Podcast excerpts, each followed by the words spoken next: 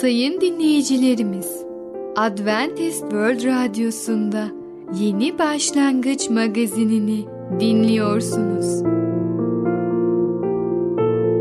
Yeni Başlangıç magazinine hoş geldiniz. Önümüzdeki 30 dakika içerisinde sizlerle birlikte olacağız. Bugünkü programımızda yer vereceğimiz konular insanın sevinci, sağlığınıza da araba gibi özen gösterin, beklenmedik bir vaat.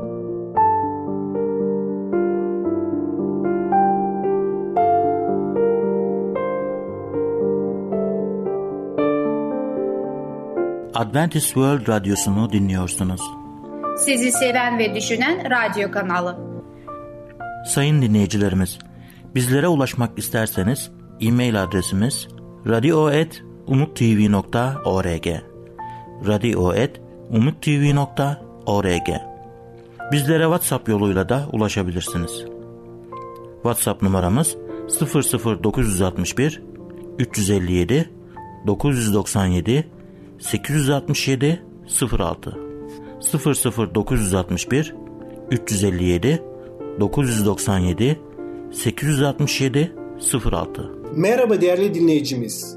Ben Tamer. Bereket Dağı'ndan Düşünceler adlı programa hoş geldiniz. Bugün sizlere İsa'nın sevinci hakkında konuşacağız. Rabbin hayatımda bana verdiği en büyük esinlemelerden biri kurtuluşu aldıktan kısa bir süre sonra gelmişti.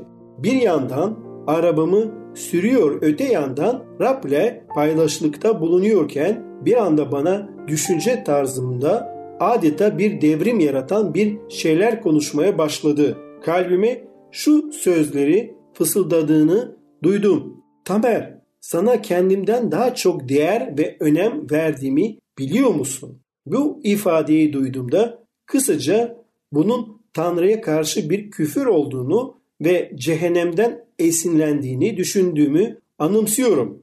O düşünceyi tümüyle küstahça ve saygısızca bir şey olarak değerlendirdim. Neredeyse çekil arkama şeytan ağzımdan kaçıracaktım. Ancak yüreğimin derinliklerinde bunun Rabbin sesi olduğunu sezinledim. Bunun üzerine bildiğim ve böyle bir durumda yapılması gereken güvenli şeyi yaptım. Rab bu inanılmayacak kadar aşırı bir ifade. Rab İsa bu ifade gökleri ve yeryüzünü yaratan sana küfür gibi geliyor kulağıma. Yani şimdi sen benim gibi çelimsiz bir kişiyi kendinden daha önemli saydığını mı söylemek istiyorsun?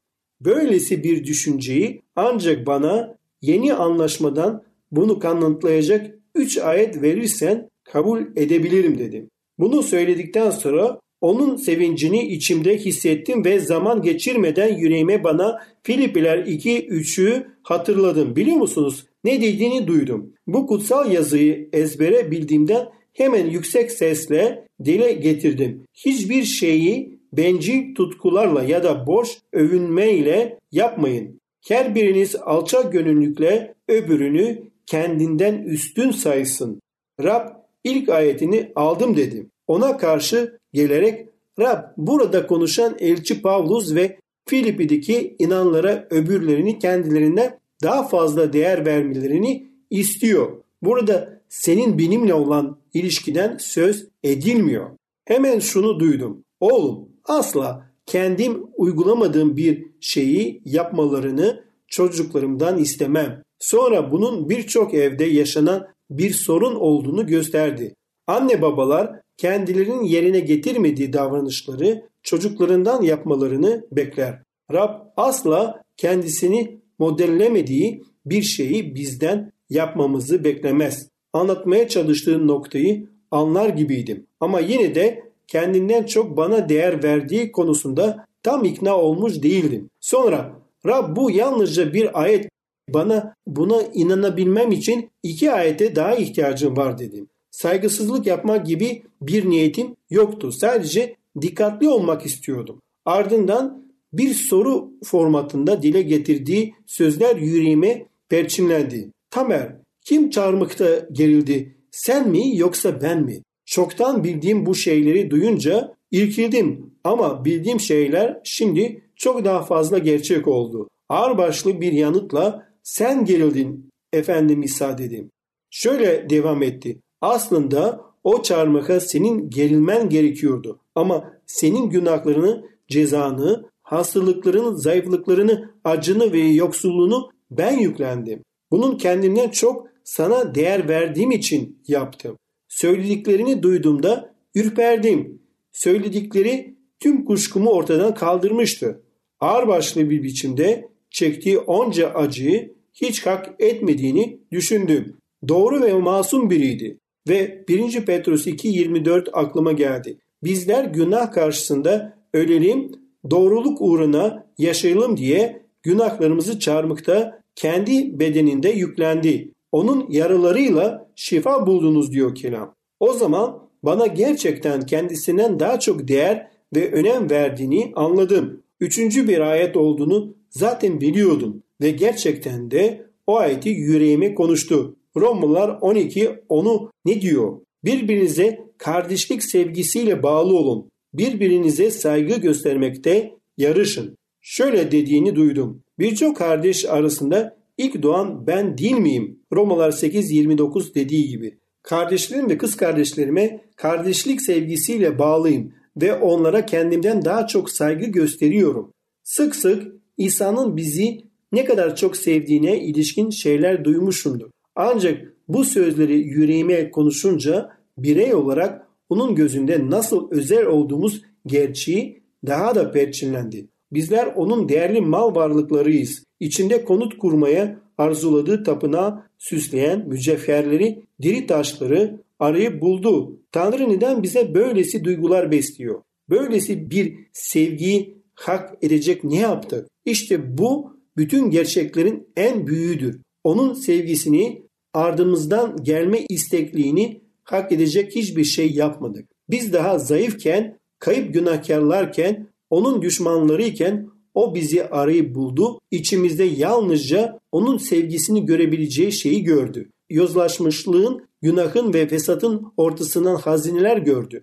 Şimdi şu kutsal yazının sözlerini anlamaya daha hazır bir durumdayız. Bir bedel karşılığı satın alındınız. İnsanlara köle olmayın. Neden böylesine çok sevilen ve değer verilen herhangi bir kimse daha önce köle olduğu ve gerçek değeri dışında değersiz ve önemsiz bir varlık olarak değerlendirilen bir sisteme geri dönmek ister. Tanrı'nın bütün evrendeki en önemli ama aynı zamanda en kişisel varlık olduğunu ve bizi hararetle aradığını gerçekten anladığımızda nasıl olur da ona yaklaşmamıza yönelik o harika daveti görmezden gelebiliriz. Onu artık reddedemeyiz çünkü yalnızca bilgisizlik böylesine acıklı bir eylemsizliğin oluşmasına izin verir. Değerli dinleyicimiz, zaman varken Yüce Allah'a gelelim ve ona iman edelim. Kalbimizi ona teslim edelim, tövbe edip onun gösterdiği doğru yoldan yürüyelim ve onun yardımıyla başarı dolu bir iman yaşamı sürdürelim. Değerli dinleyicimiz, bugün İsa'nın sevinci hakkında konuştuk. Bir sonraki programda tekrar görüşmek dileğiyle, hoşçakalın.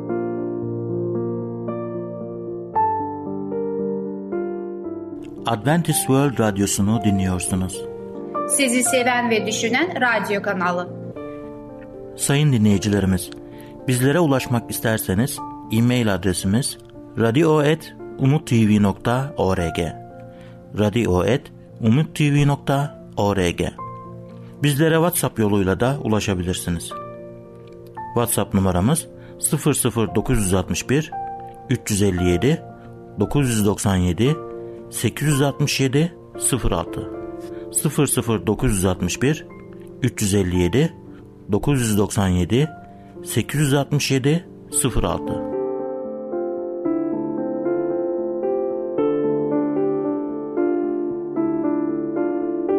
Merhaba sayın dinleyicimiz. Ben Fidan. Yeni başlangıç programımıza hoş geldiniz.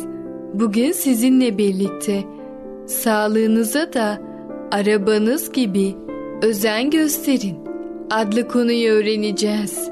Öyleyse başlayalım. Sağlığınıza da arabanız gibi özen gösterin. Çocukluğumuzdan itibaren bedenimizin dışının temizliğine ilişkin pek çok şey duyar ve öğreniriz. Ama bedenimizin içinin temizliği hakkında pek az şey biliriz. Oysa dış görünüşümüzü büyük ölçüde iç organlarımızın durumu belirler. Araba sahibi olan herkes arabasının hem içini hem de dışını temiz tutar. En iyi kalite yakıt ve yağ kullanılır. Neden sağlığımıza da aynı ölçüde özen göstermiyoruz? Arabamızın içini bir yıl boyunca temizlemeyecek olsak bir yığın çöp ve toz birikecektir. Çoğu insan bedeninin içini asla temizlemez. Genellikle 40 yaş civarında insanların bedeni zehirden, zararlı birçok birikintilerden ve bakterilerden yorgun düşer ve hastalıklara açık hale gelir. Bedenimiz hücrelerden meydana geliyor.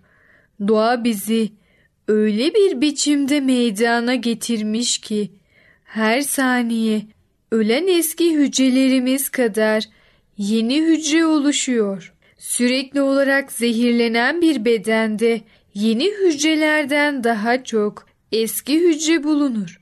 Bu tür sağlıksız bir dengesizlik yaşandıkça hastalıklara ve bedenimizde bozulmalara neden olur.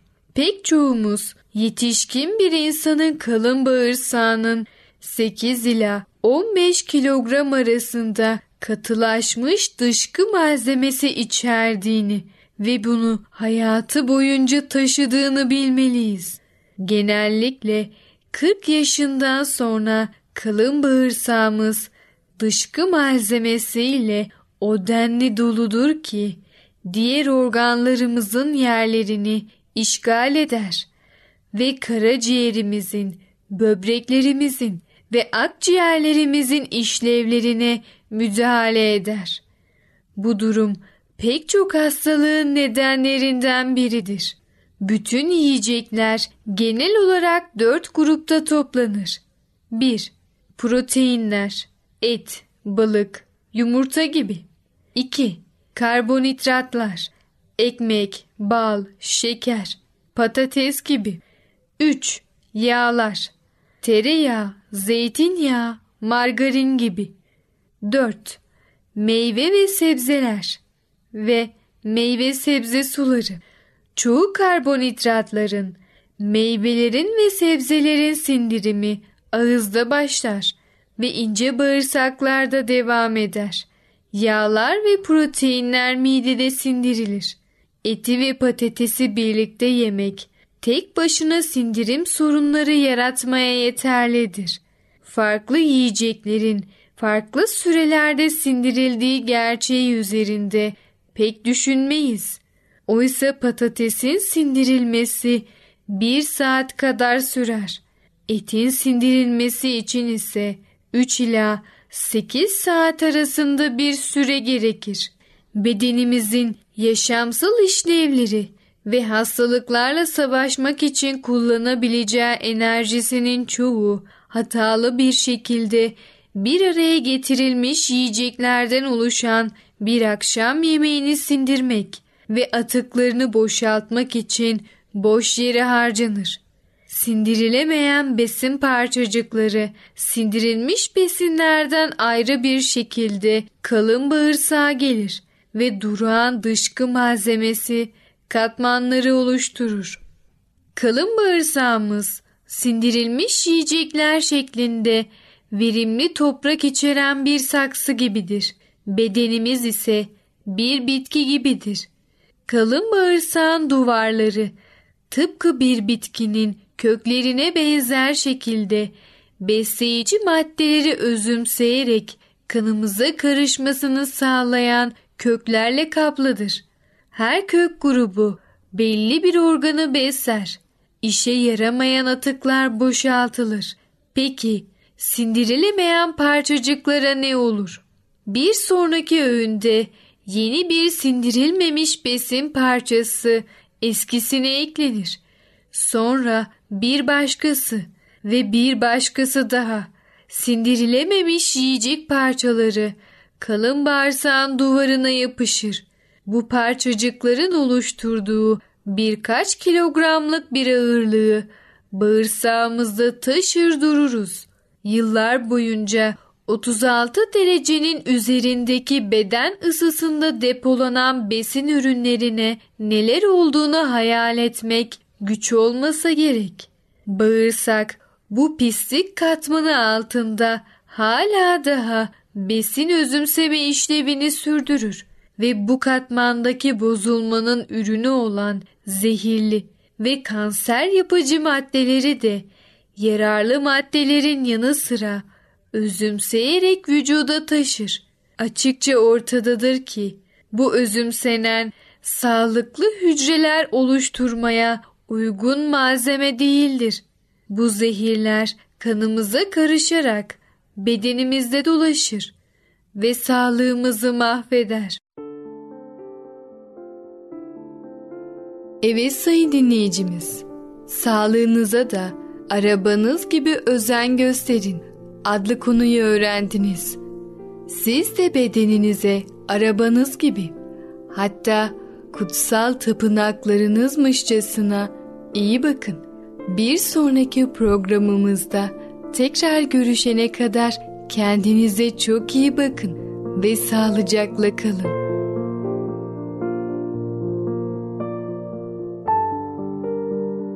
Adventist World Radyosu'nu dinliyorsunuz.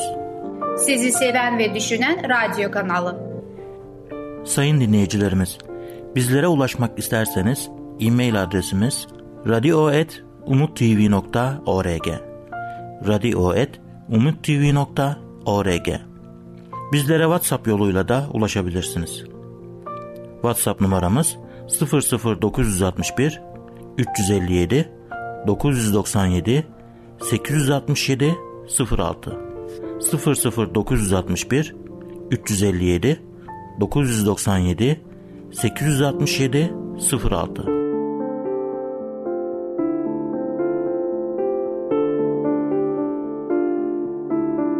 Sevgili dinleyici merhabalar.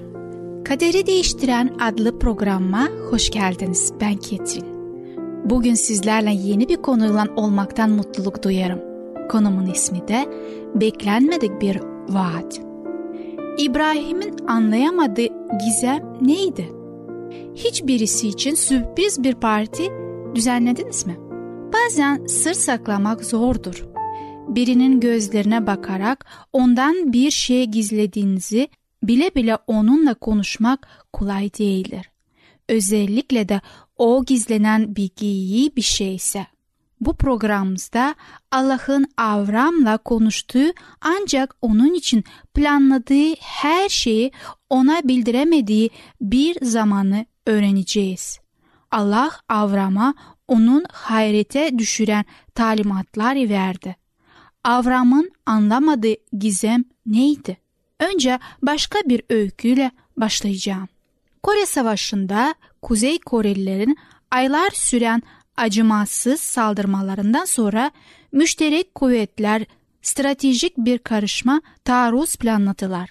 Taarruz çok başarılıydı. Kuzey Kore ordusunun bir tam tümeni tecrit edildi ve on binlerce Koreli'nin özgürlüğü güvenceye alındı. Yarbay Müftüoğlu takma isim taarruzu planlarından biriydi emri altındaki herkesin saygısını kazanmış doğru ve dürüst bir adamdı. Kore Savaşı'nda onun gibi daha fazla adama ihtiyacı vardı. Amerikalılar böyle parlak bir strateji uzmanına ve komutana sahip oldukları için çok şanslıydılar. Taburunda nam salmış 700 Türk vardı.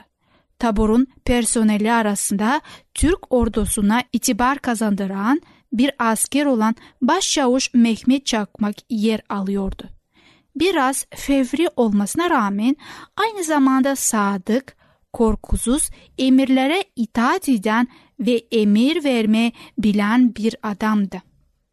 Yarbay Müftüoğlu uluslararası koalisyonla toplantı yaptıktan sonra acil bir toplantı için güvendiği dostu başçavuş Çakmakçı'yı çağırdı. Çakmak, yarın Kuzey Korelilere saldırıyoruz. Senin görevin kilit önemde bir köprüyü ihma etmek. Bu son derece önemli bir görev ve seni bu iş için özellikle seçtim. Yardımcı olarak Er Umut'u götürmeni istiyorum. Son sözleri başçavuş Çakmakçı çok şaşırttı. Komutanım Er Umut mu? Yarbay Müftüoğlu sükunetle yanıtladı. Evet, yardımcın olarak özellikle onu seçtim. O senin için güvenle geri dönebilme vaadin. Bu sözler tuhaf geldi. Bu yüzden başçavuş çakmak aklından geçenleri söyledi. Komutanım düşüncemi arz edebilir miyim? Müfrezimde oğlum gibi saydığım çavuş Levent var. İyi bir asker, hiçbir şeyden korkmuyor ve beni gönderdiğiniz göreve bana çok iyi hizmet edeceğine inanıyorum. Yarbay Müftüoğlu sakin ve kibarca sözünü bağladı. Hayır, erle git. Eğer Umut'un senin için yapabileceği şeyi Çavuş Levent yapamaz. O bu görevin adamı. Çavuş Levent'in için başka planları var. Dediğim gibi eğer emek sana sağ salim dönüş sözüm. Emirlerime itaat et. Başçavuş Akmak komutanı selamlayarak ayrıldı. Konu kapanmıştı. Çakmak takımını topladı ve düşman hataların arkasındaki köprüyü ihma etme görevi için hazırlık yaptı. Gecenin karanlığında ona altı askerden oluşan takım dağ yollarından gizlice köprüye doğru ilerledi.